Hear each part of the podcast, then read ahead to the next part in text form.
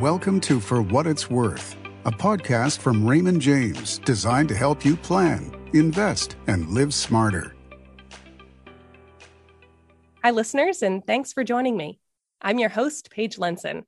We're glad to have you with us. You can find this episode and more for what it's worth on Spotify and Apple Podcasts. Social Security is a key source of retirement income for many investors, and it can be notoriously tricky to figure out. Here to help unravel some of the complexity around Social Security benefits, I'm pleased to be joined remotely by Bob Spence, manager of Raymond James's financial planning consultant team. Bob, thank you so much for speaking with me today. Thanks, Paige. Nice to be here. Can you provide some starting context for us? You've worked with so many investors on Social Security. What role should Social Security benefits play within a holistic retirement plan? Well, for many retirees, Social Security is their only reliable source of income outside of their investment assets. And many retirees today don't have pensions. It's just whatever you've been able to save in your Social Security. So it's critical to maximize benefits. And the cold truth is that many financial plans would fail without this lifetime income source. What makes it so complex for investors to really dig into and understand? Well, Social Security as we know it today had its beginnings back in 1935 under FDR, and it's grown and expanded to be our national pension and disability system. It's administered by the federal government and has numerous rules. At last count, there are over 2,700, and they can be difficult to understand. So, uh, another fascinating and disturbing aspect of the system is that if you make a mistake, no one generally tells you, and benefits can be lost forever. So, fortunately, there's people like me that can uh, study this on a daily basis and help uh, provide some help. Well, we're sure going to benefit from some of your perspective today. We're going to talk about some of the primary decision factors when it comes to Social Security benefits. The first one we're going to talk about is age. Why is the age at which someone starts receiving Social Security benefits so important? Well, the knee jerk reaction is to start benefits as soon as possible. I think people uh, think to themselves that they've worked their whole life and paid into the system, and they just want to make, make sure they get something back out of the system. Um, and they're afraid the system is going bankrupt. So there's a bit of a get it while you can mentality as well. Um, many people just decide to start benefits when they retire just to replace lost paycheck income. So, but the factors of when you actually should start your benefits are complex, and to maximize benefits over your lifetime and sometimes that of your spouse as well requires making a thoughtful and informed decision. There's a phrase that comes up a lot when it comes to the timing of starting Social Security benefits, and it's full retirement age, FRA. What is that, and what does it mean when it comes to benefits? So, full retirement age is simply when the government says that you will receive the full amount of benefits you see in the top right hand corner of your Social Security statement. For recent retirees born in 1954 or before, it's age 66. And then there's kind of a sliding scale increasing to age 67 for those born in, uh, and, and then and then it becomes the full retirement age becomes age 67 for those born in 1960 and after. But anyone can start benefits as early as age 62. However, if you do start at 62, you won't receive the full amount you see on the statement, known as the your primary insurance amount. You'll receive a discount of approximately 25%, uh, depending on your birthday. And you can wait to take benefits as late as age 70 and by waiting, you'll receive a greater amount. So that you can file as early as 62, as late as 70. Can you talk Correct. a little bit more about the difference in benefit amount? How significant is the change between those two ages? Well, the internal deferral growth rate within the system is quite high. If one begins benefits at age 70, they will be 76% higher than if they started at age 62. So this is an, an internal growth rate of over 7%. And that's a key reason why it might make sense not to start benefits at 62. So, and th- to me, this is one of the critical things to understand about Social Security. The deferral growth rate was put in place back in 1983 when interest rates were much higher and people weren't living as long. um, interest rates now have come down to a point where the 10 year treasury is at about 1.3%. Yet the government will pay you over 7% in a, de- in a deferral growth rate for a lifetime Social Security income stream with survivor benefits built in as well. So to me, this can be thought of as basically an, an unusually good investment offer. One of the things that we know about Social Security is that is it's by no means one size fits all. There are a lot of nuances for individuals and their circumstances. What are some of the factors that would influence the timing of when someone should start receiving benefits? For some people, why would it make sense a little earlier? And for others, why would later be a better choice? Yep. So that's the interesting thing with Social Security planning is we all don't know how long we're going to live. And obviously, if you begin benefits at age 62, you, you collect eight years of payments versus someone that waits until age 70 uh, and that they do not receive. So it takes about 10 years after one turns 70 for the extra payment amount that you receive to to allow you to surpass all of those benefits that were not received between the ages of 62 and 70 because you waited. Um, so we generally advise people if you think you're going to live past your early 80s, consider deferring. And many people today believe they will live into their 90s, and if that's the case, uh, deferral can make a lot of sense, and lifetime benefits can be substantially higher. So, and also another way just to think about Social Security in this way, it can be almost thought of as a form of longevity insurance. And there's another reason to defer for spouses. If the spouse with the higher benefit dies, the other spouse gets to step into the deceased spouse's benefit amount as a survivor benefit. And then, should that surviving spouse go on to live a long life, deferral for the original spouse could still make a lot of sense for the couple as a unit. So there's a lot to consider. And on our team, we work hard to lay it all out for our clients so that they can make an informed decision. Let's talk about another one of those primary decision factors to consider, and that's job history, work history. How does a you know retirees' work history impact their Social Security benefits? Well, first, you need at least 40 quarters or 10 years of work history to, to qualify for benefits and benefits are based upon your top 35 years of working history. So generally, the more you earn, the higher your benefit will be, but benefits are capped for high earners. And the formula is designed to replace more income of lower earners than it does for higher earners.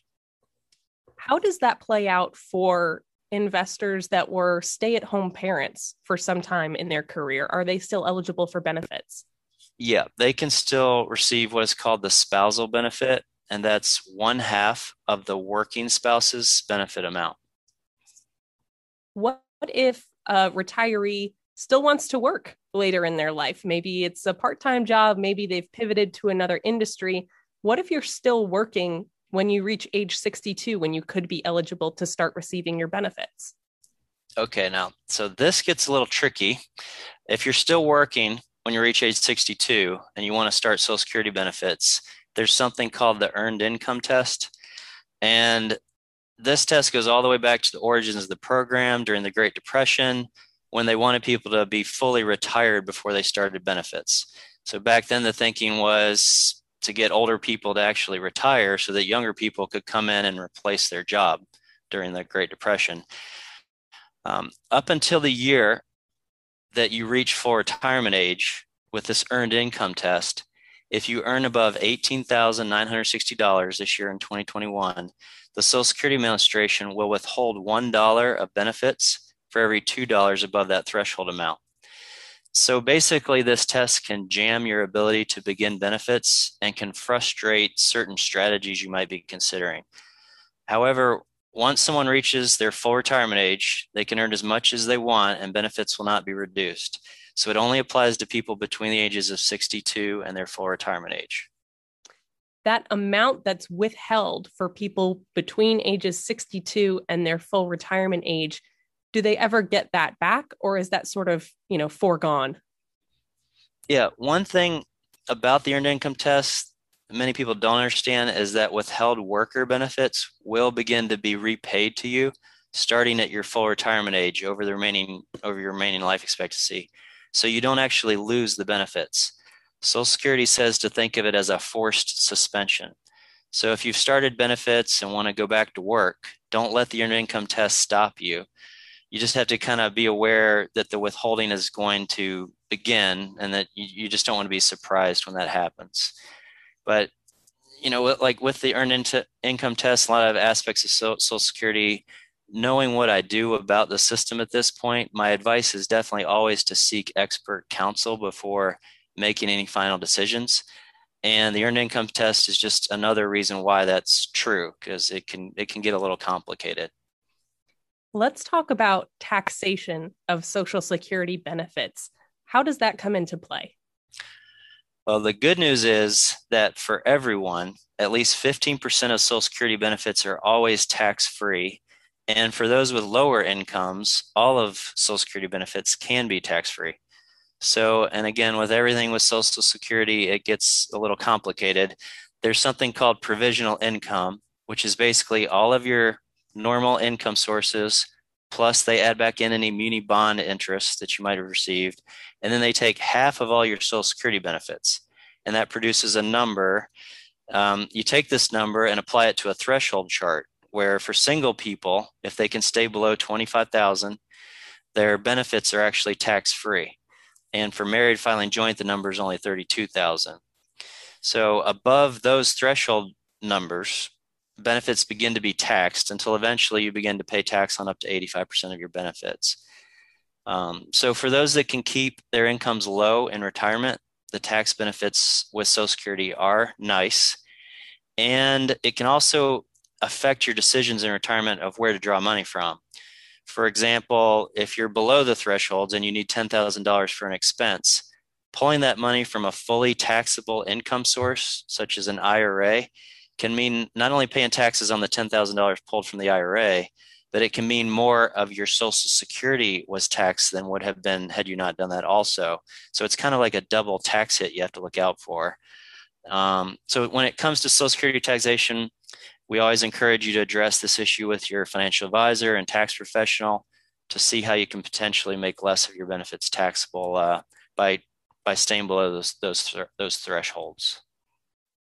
The last big factor that we're going to discuss, and it, there's got a lot of nuance to it, is how marriage factors into Social Security benefits. You've mentioned a little bit already about filing on a spouse's work history, but can you tell us more about that? What determines the amount that you can receive if you're filing on your spouse's record? Okay, spousal benefits are one how one half of your spouse's work benefit amount, and you're eligible after one year of marriage, and you'll generally receive spousal benefits unless your own work benefit amount is higher than that. And in that case, you would only re- you would receive your own work benefit amount. So, what if you have your own work record? You're saying that if my full benefit is greater than half of my spouse's benefit, then I cannot file for, on their for, work record. Right. I mean, you can file, but the Social Security Administration, uh, and on this you can rely upon them. They'll look at whichever one's higher, the spousal benefit, half of your of your spouse, their work record or 100% of your own work record and they'll always pay you whichever one's more so you won't you won't get both and what happens if your spouse passes away you mentioned that this is a situation where the time of filing for your benefits you have to consider not only your own lifespan but potentially that of your spouse as well okay survivor benefits are generally 100% of what your spouse was receiving instead of like you know the spousal benefit was one half this is 100% of what your spouse was receiving at the time of their death. So for and for many this can mean a nice raise at the time of their spouse's death. And it's all part of the spousal strategy and planning that we mentioned earlier. So if your spouse has passed away, I, I definitely encourage you to seek advice. There are certain survivor benefit strategies available that can increase your lifetime benefits. And it has to do with you kind of play off your own work record benefit uh, off of the survivor benefit, and you you can choose whichever one comes out better mathematically how you would go about it, but you can turn on one while waiting for the other one to fully mature. So, for example, you might turn on your survivor benefit, say at age 60, and then at age 70, switch over to your maximized work benefit. So, which the, the, the survivor benefit strategy that is ideal can get a little bit complicated, and we can help break that down for you. But the short of it is, you can really increase your lifetime benefits when that when it does work out well. Um, and the, another interesting thing is if if you don't apply for this, you don't do it correctly, you just miss out on these benefits. So no one at Social Security Administration is going to alert you to any of these strategies. Um, so again, like I said, just knowing what I know about it, always seek help before making your final decision would be my advice. How does divorce affect spousal benefits?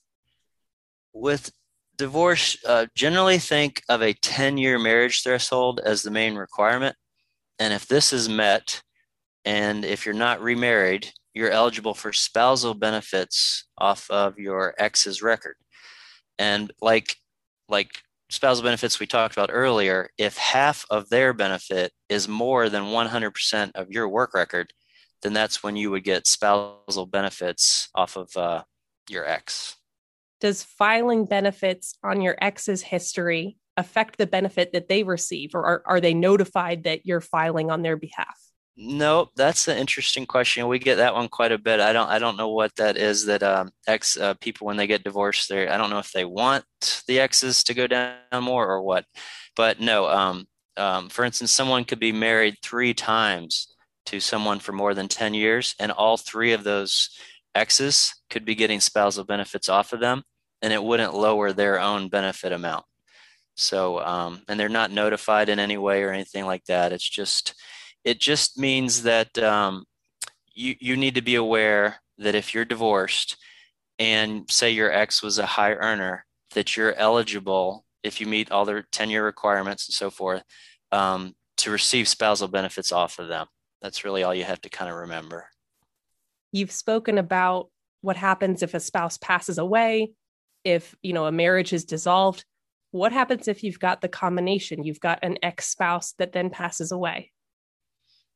Okay, well, if you're if you're married for more than 10 years again and you did not there's an interesting rule here is if you did not remarry but before the age of 60 so you can actually marry again after 60 then you're eligible for survivor benefits off of your your ex. So this is really one to look out for for those people who are married more than 10 years and maybe a long time ago, and then their ex passes away. So they can a- apply for survivor benefits, and oftentimes they can receive a nice raise, which is very beneficial. I know this happened to my own mother, and because of uh, you know the nature of what I do, I was able to tell her, you know, you, you divorced uh, with dad, a long time ago, but now that he's passed, uh, you should go apply for widow benefits. And she got, personally, she got like about a twelve thousand dollar raise. So I've seen it in my own family, and um, like I said, it's definitely one to look out for because it's kind of easy to miss. Um, and beyond that, sometimes even the survivor benefit strategies we mentioned earlier are available for exes that qualify for the survivor benefit. Let's talk a little bit about the potential future of the Social Security program. You mentioned you hear sometimes from investors that they've got concerns about the program going bankrupt. What do you see as the, the future outlook for this?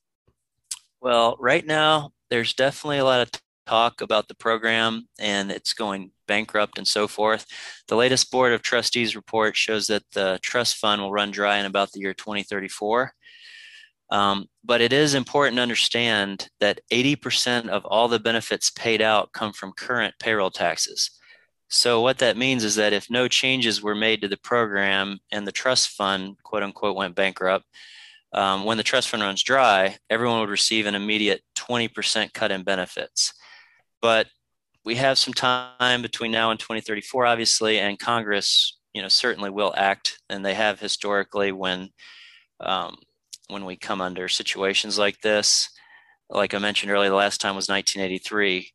Um, the most likely change will probably be to raise payroll taxes. So they've done this several times in the past. And politicians prefer these slow tax increases on the working population over cutting benefits of all the people receiving them. And this is also kind of how the program tends to grow over time. Um, President Biden's proposal is to raise payroll taxes for those earning over 400,000. A lot of people have probably heard that. So that's his way to shore up the system. Other ideas include measures such as raising the full retirement age and lowering cost of living adjustments. So, you know, we'll all be keeping a close eye on this, but remember the last thing politicians want to do is cut the benefits of those already receiving them. And even in the uh, unlikely case, they did cut benefits by a certain percentage. That wouldn't necessarily change the main factors behind making a sound claiming decision. So, for example, I, uh, I personally kind of cringe when I hear people deciding to begin benefits at age 62 because they've heard that the system is going broke and they're just trying to get money out as soon as they can. Um, I just, um, my personal opinion is that's that's not really uh, sound and making a good informed decision. So, if you have any more questions about you know surrounding this issue, I just encourage you to have a conversation with your financial advisor. Bob, we're so appreciative for your perspective. I've got one last question for you. For listeners who maybe take one thing away from our conversation today, what guidance do you have? All right. Well, um, basically, just if if I could say one thing about Social Security, from all I know, it's just extremely complex. It's very easy to make mistakes that can cost you and your family money forever. And uh, as I've said a few times, just seek advice from someone that deals in it uh, all the time, such as myself, just to make sure that you make the best decision possible before you before you pull pull the trigger. Bob Spence, manager of Raymond James's financial planning consultant team. Thank you so much again for speaking with me today. We really appreciate it. All right, thanks a lot, Paige. Listeners, thanks for tuning in. You can find more episodes on Spotify and Apple Podcasts, so be sure to subscribe so you don't miss a thing. For what it's worth, I'll see you next time.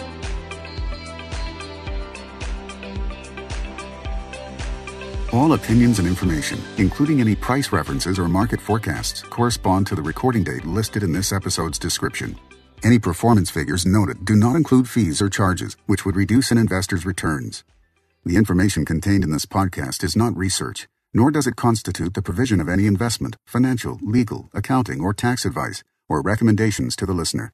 Raymond James and its financial advisors do not provide tax or legal advice, and you should discuss any tax or legal matters with the appropriate professional.